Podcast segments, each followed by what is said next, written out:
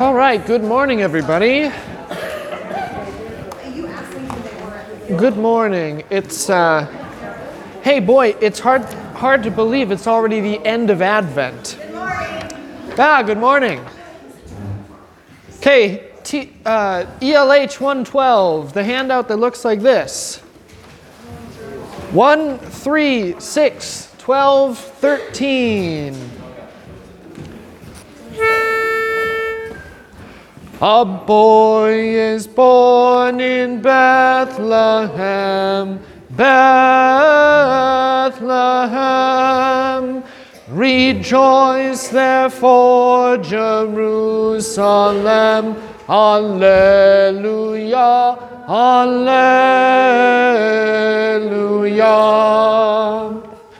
When Mary Gabriel's words received, words received. Within her was her son conceived. Alleluia, Alleluia. Tis flesh like ours, he's clothed in, he's clothed in though free from man's primeval sin. Alleluia, Alleluia. At this glad birth with one accord, with one accord, let us rejoice and bless the Lord. Alleluia, Alleluia.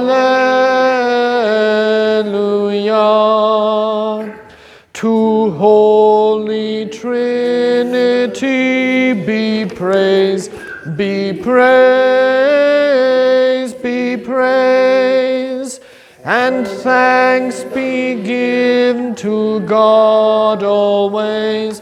Alleluia, Alleluia.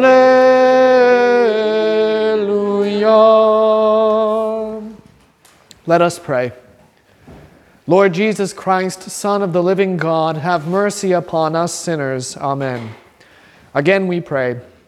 Stir up your power, O Lord, and come and help us by your might that the sins which weigh us down may be quickly lifted by your grace and mercy. For you live and reign with the Father and the Holy Spirit, one God, now and forever. Amen. Amen. All right, the verse of the week from Romans chapter 10. Let's speak this together. Whoever calls on the name of the Lord will be saved. Whoever who is whoever? Anyone. It's not quite anyone. That's, that's the tricky thing because whoever calls on the name of the Lord will be saved. So it's almost like we're missing a modifier or a description. Whoever calls on the name of the Lord in some way will be saved because it isn't. Right, it's whoever in faith. Now, this is actually uh, a really nice little coincidence. Of course, I don't believe in coincidences, but the gradual for the day from Psalm 145 The Lord is near to all who call upon him, to all who call upon him in truth. So, all who call upon the Lord in truth, whoever calls on the name of the Lord in truth,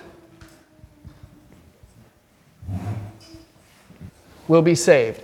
Now, we would say whoever calls on the name, okay, that's those, whoever calls in faith. But the other thing is truth, as the psalm says. What is truth? The Word. The Word. Who is the Word? Christ. Christ. Whoever calls on the name of the Lord in truth, that is in Christ, and who is the source and content of faith? the source and content of faith? The Word, which is Christ. And who gives you faith? And who is the voice of faith? Holy the Holy Spirit. You see this? So, whoever, that's this whoever, calls on the name of the Lord. Calling is important. Today is the second commandment. This will, this will show you I'm working ahead to get through Christmas, and I'm a little bit out of it. Uh, and I looked at this this morning and I said, "Oh my goodness, Romans 10:13. This would be the perfect verse to go along with the second commandment." And I made a little note to myself, talk about the second commandment. And then I looked down at the catechism and I saw it's the second commandment and I thought, "Oh my goodness. I already did it." So whoever calls on the name of the Lord, this is important because it ties into the small catechism about calling on the name of the Lord, which we'll uh, look at in just a minute. What is the name of the Lord? See, because that's what does it mean that we're calling on the name of the Lord? What is the name of the Lord? Well, let's think about what the evangelist John records. Uh, whatever you ask in my name. So, when you're calling on the name of the Lord, you're calling out to the Lord in accordance with the Lord's promises. The Lord's name is always associated with his promise. God the Father is your Father. You can uh, you'll approach him, as Luther says, as dear children ask their dear Father. Uh, but the name of the Lord is also, you know, Christ. In Jesus' name we pray. Amen. Through Jesus Christ our Lord. Through Jesus Christ, your only Son, our Lord, who lives and reigns with you in the Holy Spirit. Amen. So we're calling in the name of Christ. We're calling on the name of the Lord. The name is the thing that has power. The name of God is what works. You can call on you can call upon the Lord and have him do things because you have his name. And you call upon him by his name, and the name gives you power. And we'll talk more about this. Here you go. You're welcome. Don't say I never did nothing for you. Okay? and whoever calls upon the name of the Lord will be saved. Why will they be saved? If they're calling on the name of the Lord in truth. Because they trust He'll answer their prayer. Okay, yes. Uh, and trust is what would we where did we say where would we say trust comes from? If we think about fear, love, and trust in God above all things, all of that, all of those things are hallmarks of faith. So to call on the name of the Lord and to be saved by that is uh, repentant faith. The one who has repentant faith calls upon the name of the Lord, and he is saved because the Lord has said, Hey, I'm going to save you. Give up your sins and come to me. I'll be the one to take care of you, I'll be the one to save you. Okay, Let's speak this again. Whoever calls on the name of the Lord will be saved. What is the second commandment? You shall not misuse the name of the Lord your God. What does this mean?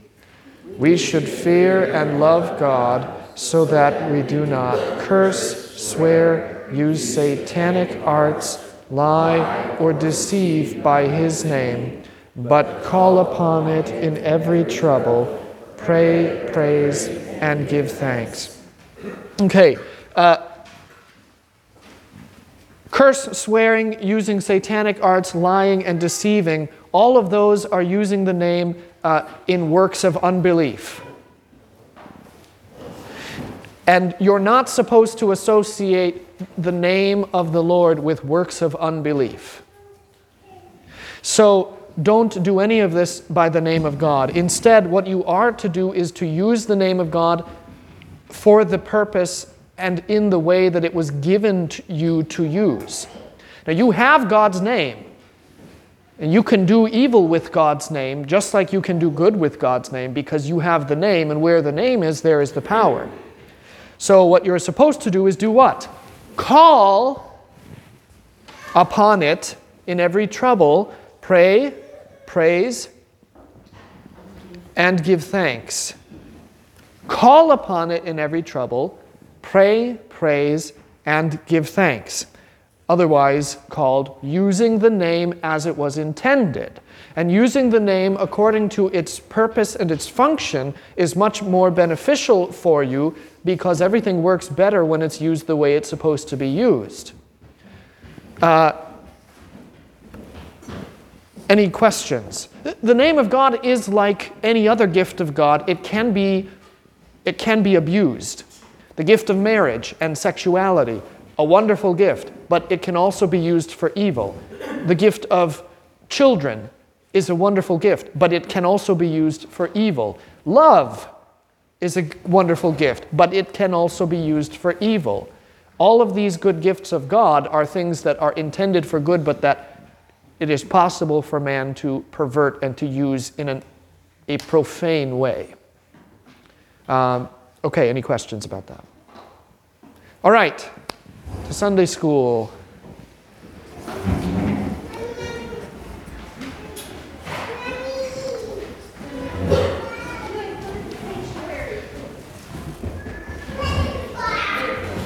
Okay. I, I want to talk a little bit more about this, about the name of the Lord.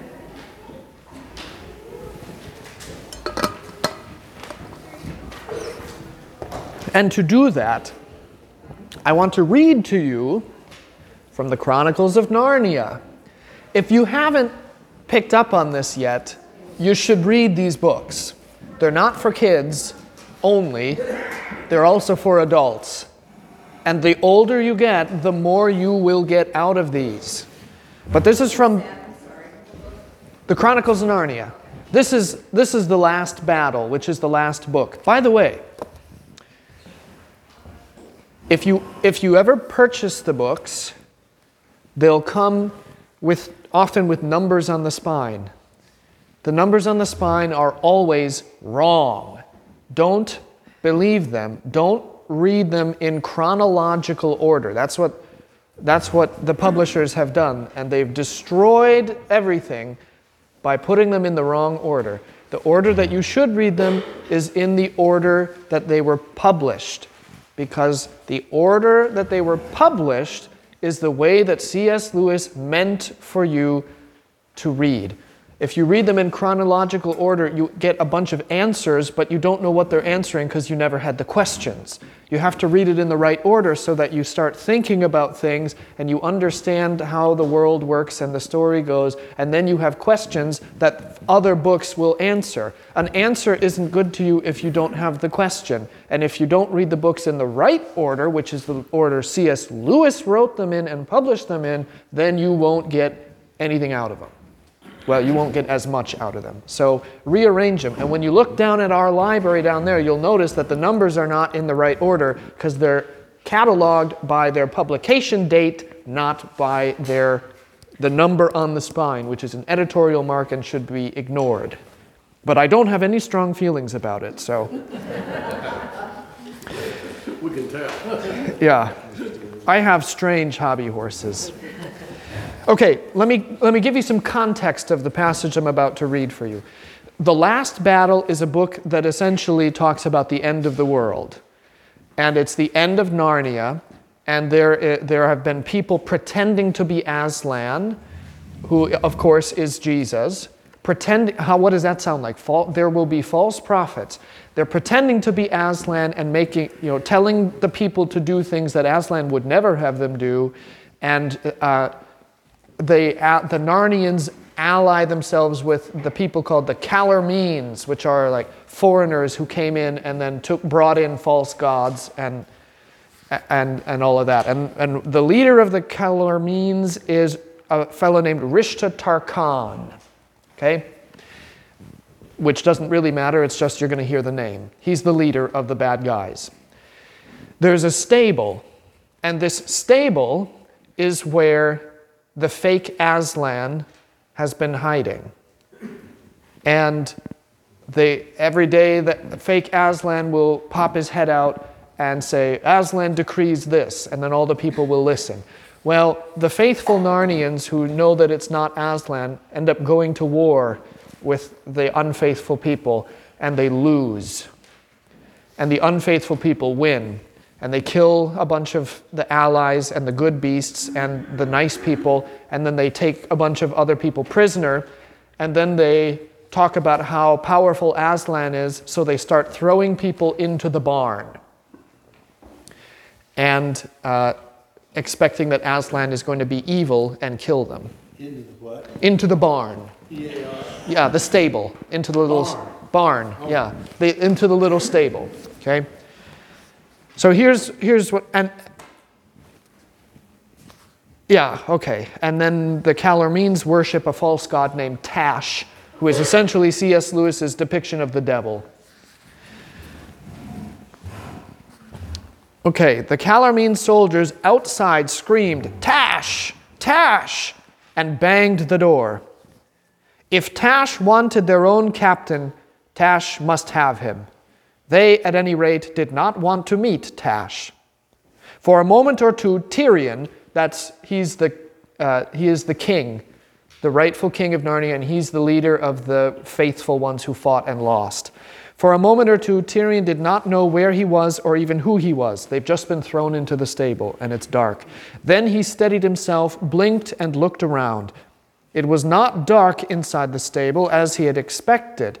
He was in a strong light. That was why he was blinking. He turned to look at Rishda Tarkaan, but Rishda was not looking at him. Rishda gave a great wail and pointed. Then he put his hands before his face and fell flat, face downward on the ground. Tirian looked in the direction where the Tarkaan had pointed, and then he understood. A terrible figure was coming toward them. It was far smaller than the shape they had seen from the tower, though still much bigger than a man, and it was the same. It had a vulture's head and four arms. Its beak was open and its eyes blazed. A croaking voice came from its beak. Thou hast called my that ha, thou hast called me into Narnia, Rishda Tarkaan. Here I am. What hast thou to say? But the Tarkaan neither lifted his face from the ground nor said a word. He was shaking like a man with a bad hiccup. He was brave enough in battle, but half his courage had left him earlier that night when he first began to suspect that there might be a real Tash. The rest of it had left him now. With a sudden jerk, like a hen stooping to pick up a worm, Tash pounced on the miserable Rishda and tucked him under the upper of his right two arms. Then Tash turned his head sideways to fix Tirian with one of his terrible eyes, for of course, having a bird's head, he couldn't look at you straight. But immediately from behind Tash, strong and calm as the summer sea, a voice said, Begone, monster, and take your lawful prey to your own place in the name of Aslan and Aslan's great father, the emperor over the sea. The hideous creature vanished with the Tarkaan still under its arm.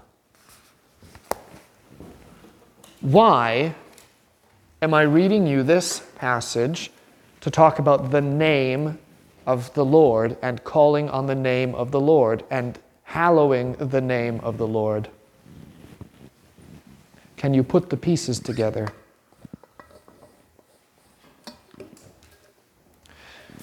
The key is in what Tash says to Rishda Tarkaan when he appears. Rishda Tarkaan, thou hast called me into Narnia, now what shall thou say to me?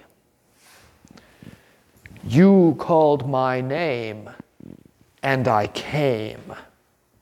What do you want? There is power in a name. We call on the name of the Lord. And where two or three are gathered in my name, there I am.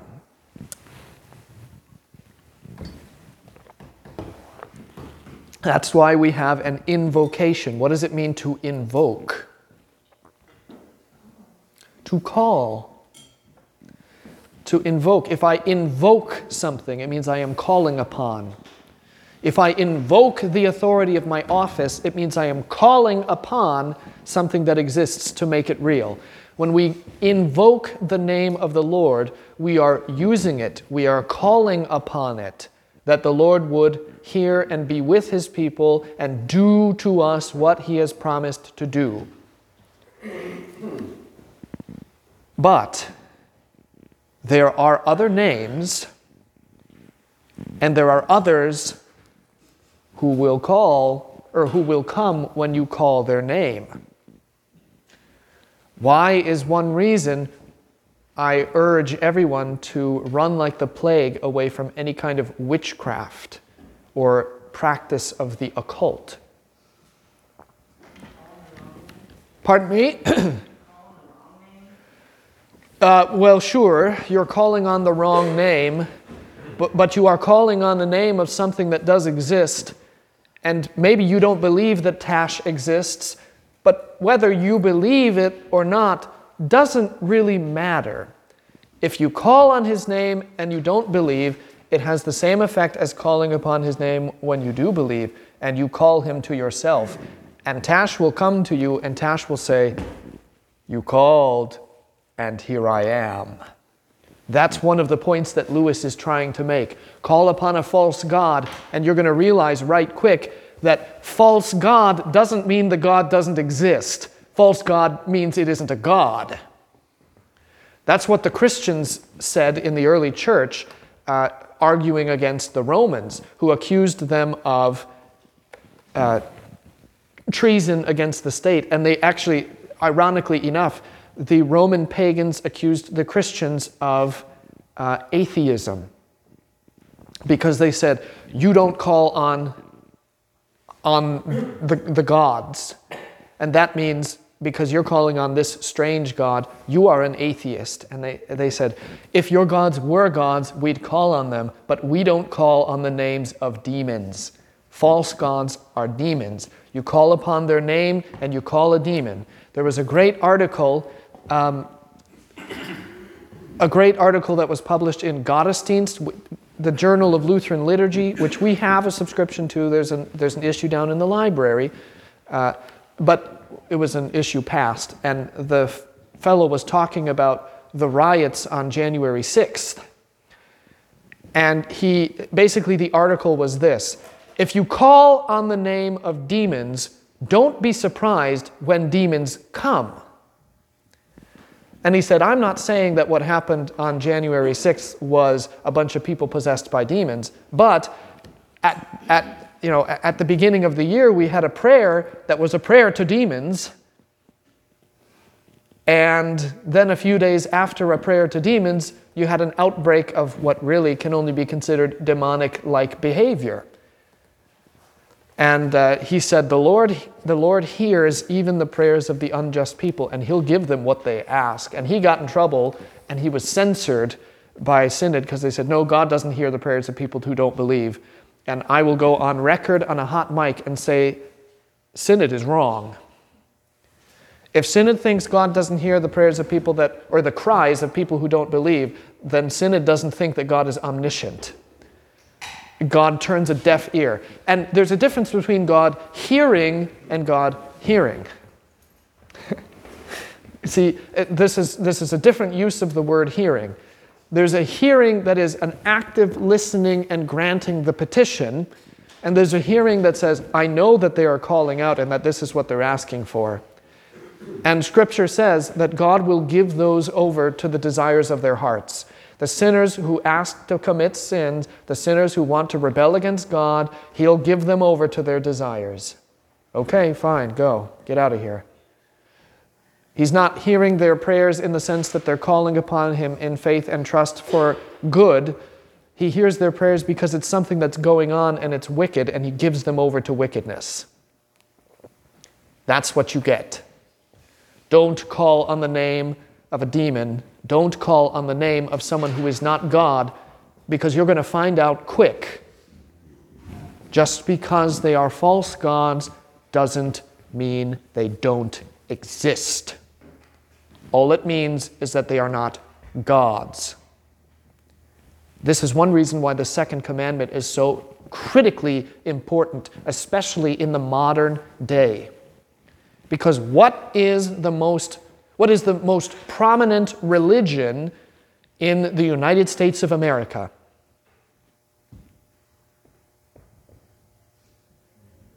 I'll give you a hint.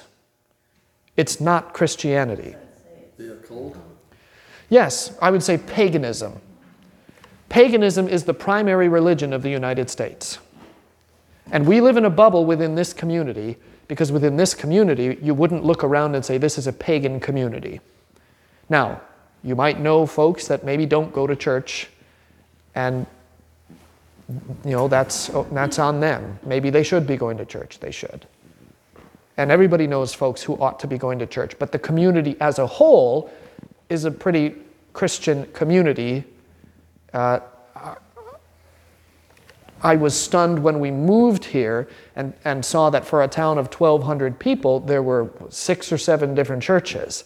But that's amazing. And, and maybe if you've lived here all your life, you don't realize how amazing that is. But let me tell you, that is very uh, incredible. It's incredible that the public school will still sing songs at their Christmas program that have Jesus in them. This year, the, they sang Jesus Loves Me. The preschoolers sang Jesus Loves Me at the public school. If you're born and raised here and you don't know anything else, you don't think that it's that incredible. But let me tell you, it is. It is incredible, absolutely incredible. That's one reason why I very unironically say that I am convinced that heaven is going to be like Mound City a little bit. no, really. I, everybody laughs because they think that I'm being funny, and I'm not. I'm being very serious. This is, a, it, this is kind of a special area, but it's in a bubble. The rest of the world isn't like this. Maybe you have other small town communities that are like this, but by and large, the world is not like this. The world is full of paganism. Paganism is a religion. It's, it's the practice of witchcraft, the practice of the occult. I told you about the tarot deck that was um, Mary, the Blessed Virgin of all tarot deck. Because even pagans, they want to claim Mary as their own. Well, she's a woman. She's a strong, powerful, independent woman, and we're going to claim her as our own too. But we want to worship Mary too. There's all kinds of hideous things in the world around you right now, and there's all kinds of people calling on names that are not the true name. And the Lord has most certainly given the people of this country over to what they asked for.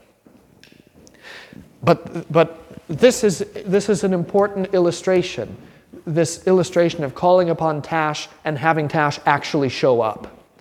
Don't be surprised when you call on the name of a demon and a demon actually shows up.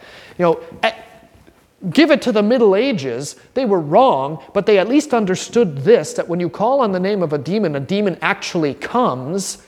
Uh, because in, when you look at the old grimoires and books of, of magic, all of this it involves the power of a demon. How do you get what you want? You summon a demon, and then you bind the demon in the name of the Father, Son, and the Holy Spirit, I bind you, demon. Now you belong to me under the power of Jesus, and now you're going to make that girl fall in love with me. And the demon goes, Well, oh, shucks, you, you got me. I guess I'll make her fall in love with you.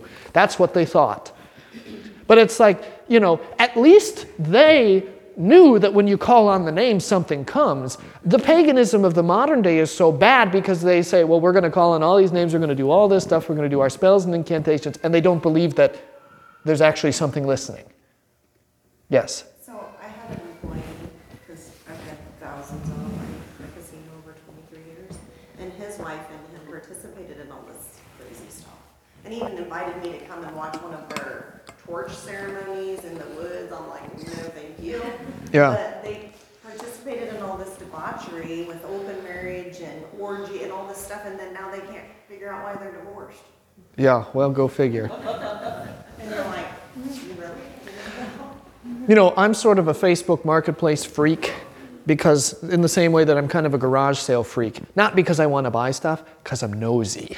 I like to go to garage sales because I want to see what's there. And you know, every now and then you find something. You go, oh, this is actually pretty cool.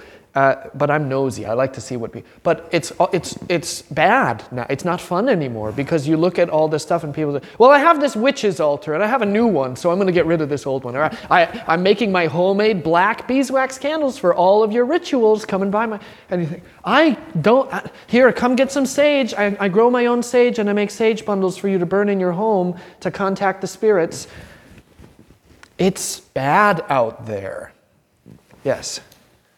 Your description of, of uh, what you wrote, the narrative, Uh-huh. and then part of the narrative there rang a, sort of rang a bell with me. It sounded like the Babylonian captivity.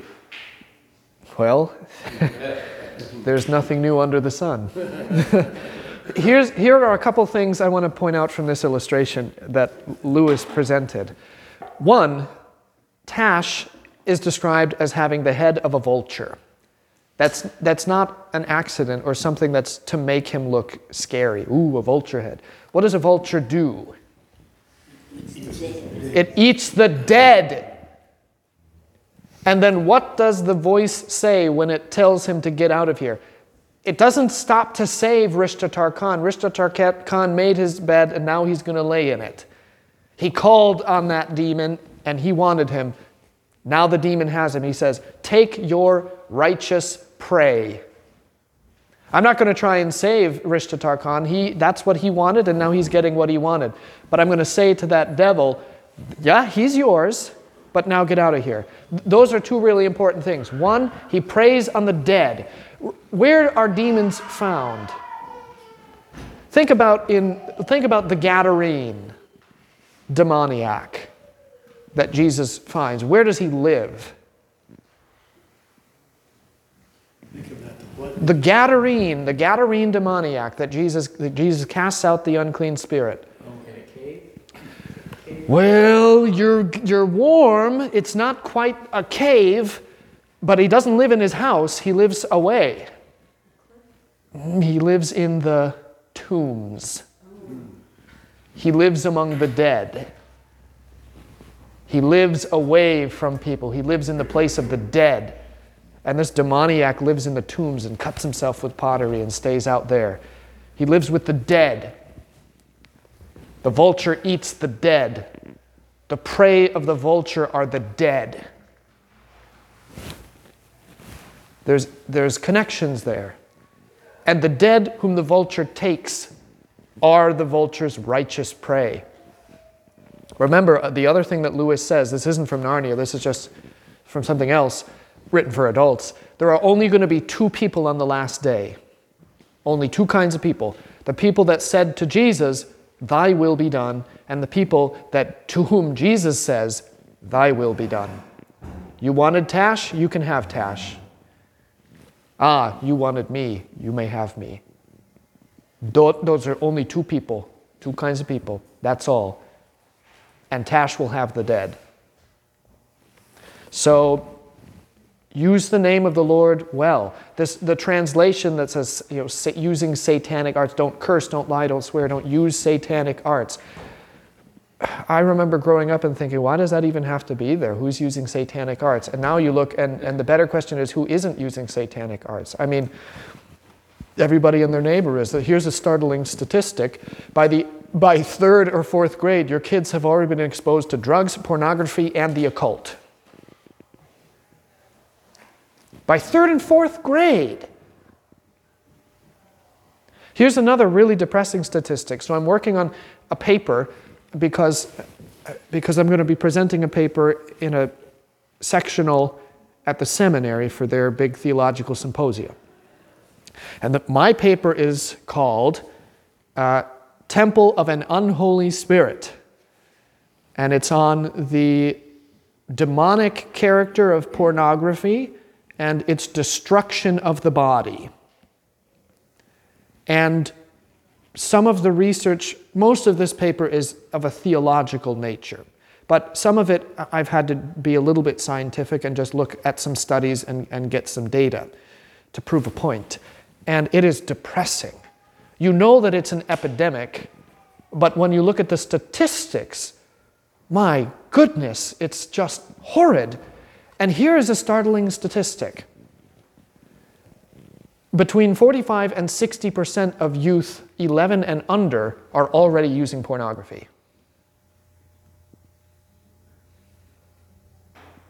Can you believe that? Call on the name of the Lord. Know the names and call on the right names. Stay away from things that are evil and don't call on the names of evil. Now, that soapbox is off. Uh, the, call, the second commandment is really big and important, and I remember being taught in my confirmation class. You know, the extent of the second commandment was really well. Don't don't say, "Oh my God." I said, well, why is saying "Oh my God" bad? Well, how would you like it if someone said, "Oh my Bill"? have you ever have you ever heard that? That explanation? How, how would you like it if someone, oh my Nancy, what's going on? Oh my Bruce. Well, you know, you don't like your name being used like that, so don't use God's name like that. And that was the extent of it. And I thought, well, that's stupid. That, that's what the second commandment's about? Just the second commandment, the only thing that it prohibits is me saying, oh my God. And then you live your life and you accidentally say, oh my God, what's going on? You go, oh no, I've committed a cardinal sin. I've said, oh my God. I mean, don't say, oh my God, like that, because the Lord has not given his name to be a, a, glib and flippant interjection. Say something else. Uh, but it's so much more than that. The, the name of the Lord is an incredibly powerful thing. The name of the Lord is put on you in baptism, and it's the name of the Lord that, that gives you protection. The name of the Lord is put upon the temple, and the temple is where people dwell. Or, excuse me, where the Lord dwells. He says it Put my name upon the temple, and I will dwell there. That's a promise. Where the name of the Lord is, that's where the Lord is. And what does St. Paul call your bodies? A temple.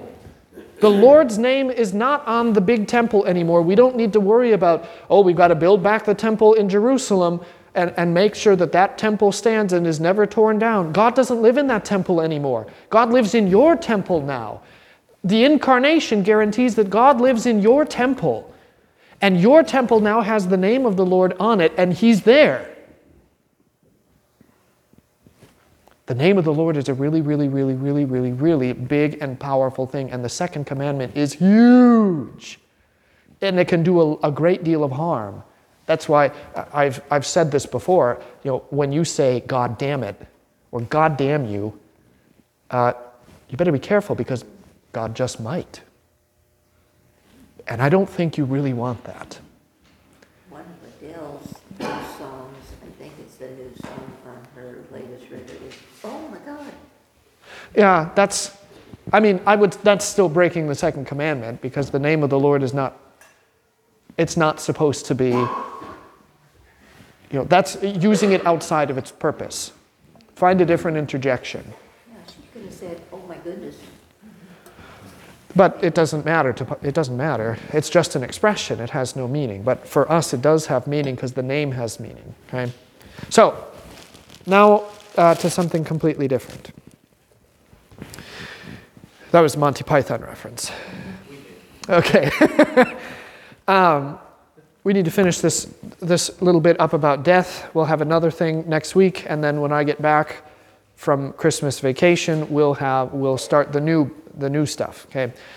So I want to look at a few passages here, and you don't have to follow along with me. I'm going to hit them kind of quickly. Romans 5:12 is the first one. Therefore, just as through one man sin entered the world, and death through sin, and thus death spread to all men because all sinned. Nevertheless, death reigned from Adam to Moses, blah, blah, blah, blah, blah. And then he continues on to say, in one man, uh, which is Christ, uh, death is done away with, which is actually part of the sermon today. But the point it, that I want to make here is uh, de- sin entered the world, and what is the consequence of sin entering the, into the world? Death. That death. Yeah, death is actually subservient to sin. If there isn't any sin, then there isn't any death. See, so d- death doesn't exist in places where there aren't, where there isn't sin, which is why, uh, one reason why you aren't afraid of the baptismal font. What germs are going to be in the baptismal font? None. What germs are going to be a part of the baptismal rite? None. What germs are going to be in the wine or in the bread? None. Why? Why isn't there going to be any, any disease or sickness or germ or bacteria or anything there? That's where, okay, that's where, yes, that's where Christ is for the. What does it do? Yes, for the remission of sins. It's in the catechism. For uh, where there is forgiveness of sins, there is and salvation. Where there is forgiveness of sins, there's life and salvation. Where is there death? in the place where there's no forgiveness of sins. We're not afraid of the baptismal font. We're not afraid of the sacrament because those are places where there is forgiveness of sins. And where there is forgiveness of sins, there is only ever the possibility of life and salvation. I told you the story about one of the seminary professors who went to Africa in the HIV ridden area. It was 100% of the population, and then this visitor. And he went to the church, 100% of the people had it. And they, they communed only by common cup. They don't use the individual cups. By the way, this is another soapbox. If you're afraid of germs, the common cup is actually more sanitary. And you can take my word for that, or if you don't want to believe me, I can give you a bunch of scientific studies that have been done since individual cups were first introduced around about the 1950s and 60s. But every study that has ever been conducted says that the chalice is a more germ free environment. So if you're afraid of germs, the chalice is actually the better way to go for you, just, just as an aside. Um, but anyway, everybody in this congregation had AIDS. And they're all drinking from the common cup, all sharing a cup. And then it comes time for the, the, the end of the distribution of the sacrament, and there's still a, a, quite a bit left in the chalice. And so those pastors give it to my professor friend and say, Here, you, you consume this. And he says, Oh, oh, uh, no, no, that's, that's okay. And they say, No, no, no, it's an honor. You're the guest pastor. You, you do this. And he said, No, I, I, don't, I don't know. I, I don't know if, if I really can. And said, No, no, no, do it. And he just kind of said, Well, okay. And he said he took the chalice and he just downed the whole thing. And I've said this before too. If you think that the common cup is gross because other people drink out of it, stop for a minute and think about your pastor who drinks everything that's left. Every skin flake, every bit of backwash, every little crumb, every mustache hair. Pastor drinks it all. okay, so here he is, he drinks the whole chalice, and he said, You know what? It was in that moment I realized, why am I being afraid of the thing that the Lord has said is only ever going to give me life? I should, he said, Boy, that was one of those moments where, my, where your faith gets tested, and it's that conflict of faith and reason. And the, that conflict of faith and reason we've seen quite a bit in the last year with, oh, well, how am I, how am I going to distribute the sacrament? Should I wear gloves to touch Christ's body? Or I'm not going to do this baptism because I'm afraid that I could probably cause an illness from the baptism. Who is, who's the one doing the baptism? Is it you or is it God? And even if it was you, it's still God's work. And I'm pretty sure last time I checked, God was a lot bigger and better than you. I think we're going to be okay here, Richard. Okay? So, uh, wherever there is sin, there is death. Wherever there is no sin, there is no death. Uh, so then this ties in with Romans 6, of course, because the wages of sin is death. And I think often we, we just gloss over the fact that the word there is wages. Uh, wages are an important picture in the New Testament that you get what you have earned. So when it comes to death, death is what you have earned when you are a sinner. Uh, the wages of sin, when you sin, you're doing work and you will get paid for your work.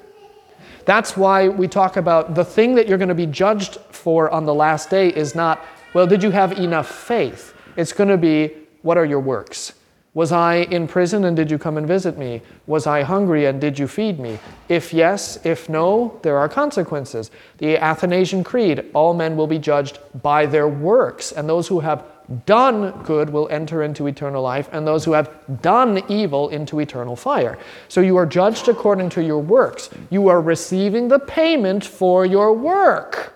So on the last day, what it's going to be is the people that did good works, and you know that when you do good works, who is it working? Yeah, it's Christ. It is not me, but it is Christ in me. All the good that I do is Christ. So the Father sees the good works, and, or the Son is the judge. He says, Ah, yes, you're in me. You're good. We're, we're brothers here. And to the other ones who did evil, he said, Well, you aren't in me. They say, yeah, but we did, we did this stuff. And he goes, okay, right, here comes your just reward. Tash will come and take you, and you will be his righteous prey because you are dead. Okay? Wages. And of course, there's the fact that you're getting paid an unfair wage because you're not actually getting what you really truly deserve.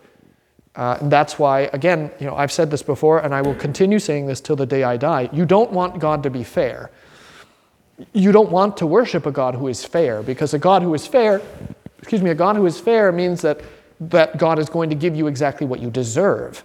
And you don't, you don't deserve anything good. So you want a God that is unfair because only an unfair God will offer grace. Because grace, by definition, is not fair. Grace goes against what the norm should be.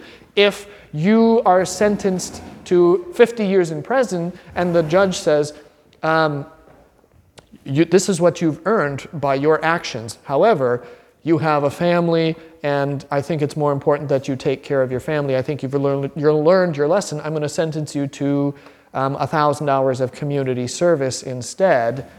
Have you deserved that sentence? No, you haven't. You deserve the 50 years in prison. So what you're receiving is mercy, but it's undeserved and it isn't fair. Because then the other guy who did he got his 50 years. He says, Well, why are you putting me away for my 50 years when he goes to, he, he will just get community service? You know, because life isn't fair, and you better just, you know, you got to suck it up, Buttercup. And God's not fair either, but it's always to your benefit. Okay? So, the other thing that I want to look at is James, which is just a great book of the Bible. I love the book of James. Whoops. Hebrews, James, there we go. 115. Then, when desire has conceived, it gives birth to sin.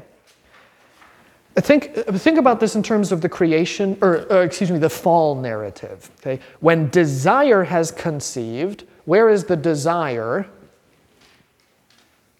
In the fall narrative, in Genesis 3.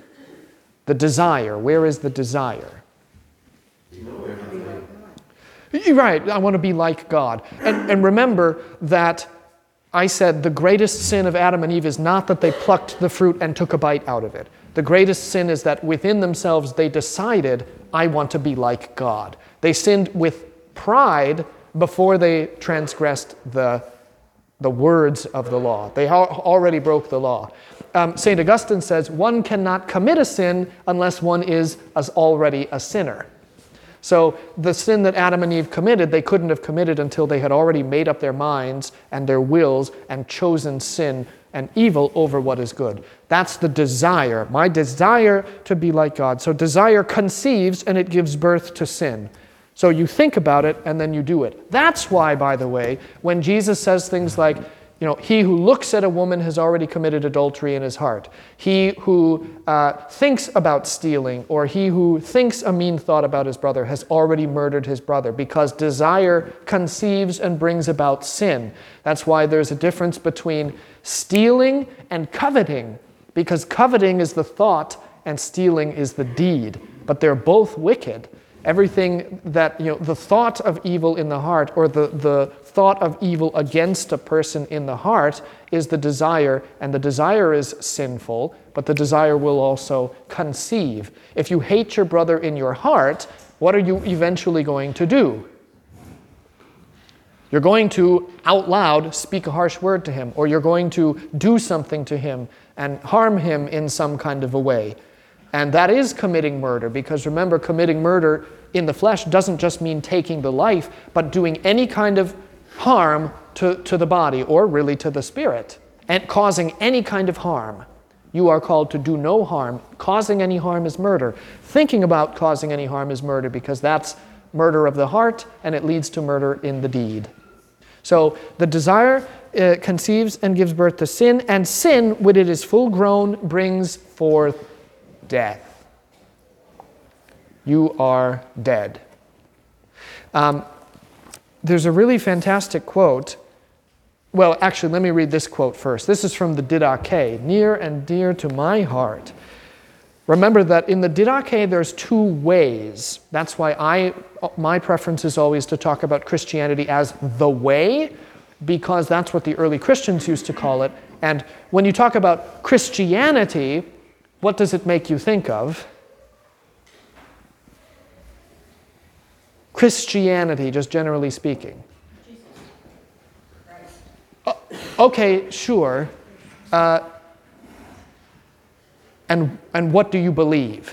To, to me, Christianity thinks of what is Christianity? Well, these are the things that I believe.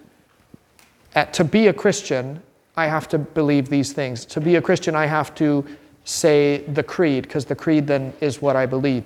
And then Christianity gets to be well, it's check boxes of do I believe this? Do I believe this? Do I believe? Oh, look at that! I, I, I, I can intellectually assent to all of these things, and that means I'm a Christian. But Christianity isn't that. It's a way, a way of life, a way of walking. You're a Christianity. You know, you can't be called a pilgrim if you're not walking, if you're not moving. A Christian life is one of motion. Rolling Stone gathers no moss. No Christian should be gathering moss. You should always be in motion. Faith can't be stagnant, it has to work. So there is the way of life, which is how you live, the, the life and the living. And then there is the way of death, which is the same thing, the way of life, the way of living, but in two different directions. So you know what co- constitutes the way of life, but now here the way of death is this. First of all, it is evil and completely cursed. For something to be cursed, cursed, what does that mean? Like in the catechism, you don't curse somebody.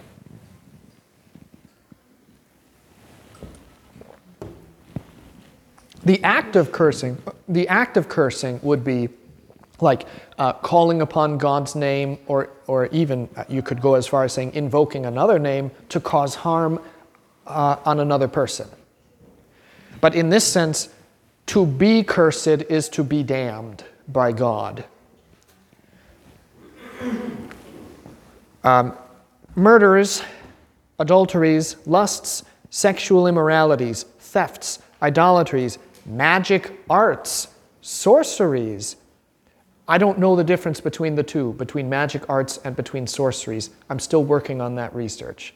When I find out what the difference is, I'll tell you. I, part of it has to do with abortion because there are, there, you could go to the sorcerer who would give you a potion, and then the, and typically what the potion would be was uh, an abortifacient that you would drink and then kill your baby, uh, like a little hemlock potion, or a potion that would kill you or somebody else, assisted suicide. I mean, none of this stuff is new. It's all been happening, and uh, the church has already talked about it and said this is bad.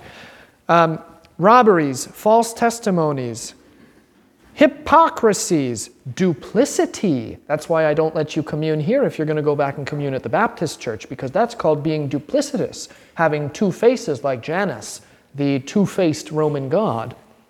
Deceit, pride, malice, stubbornness, greed, abusive language, jealousy, audacity, arrogance, boastfulness. How many of the Ten Commandments does that cover? All ten and more. No, a lot of the language that Luther gets in his catechism about, well, it means not only that you shouldn't take a knife and stab somebody, but also this, this, and this. You shouldn't do those either. And that you should be doing this with the positive spin. That wasn't really new either. All of that is uh, consistent with the history of uh, how the church teaches these things, okay? But this is the one I really want to read to you. And this is from Cardinal uh, Ratzinger, who is, of course, one of my most favorite theologians in the entire universe, and that is Pope Benedict XVI. That, that fella is an absolute gift to the church at large. In my top three favorite and most influential theologians of all time. This is what he writes Man is a being who himself does not live forever. True. But is necessarily delivered up to death. Why is it necessarily delivered to death? Why couldn't he have just said, man is delivered to death? Why that necessarily? Why the adverb?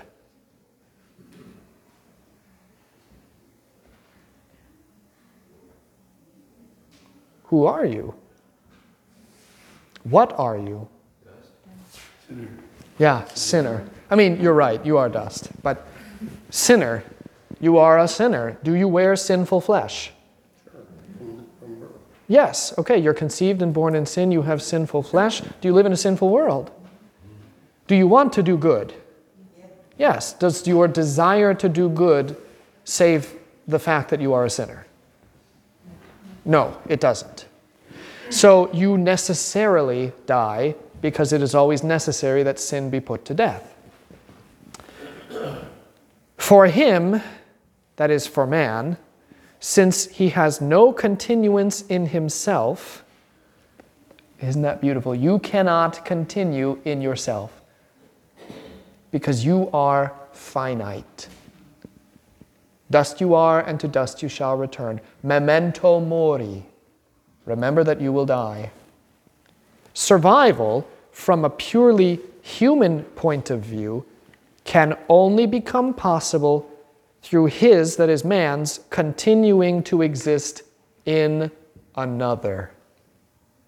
What do we call a baptized Christian? They are, A new man. okay, a new man. Okay, a saint. This is catechumenate language. Baptized into correct. Uh, that's a candidate. What is the Christian? It's, it's all in the pronouns. Remember the pronouns.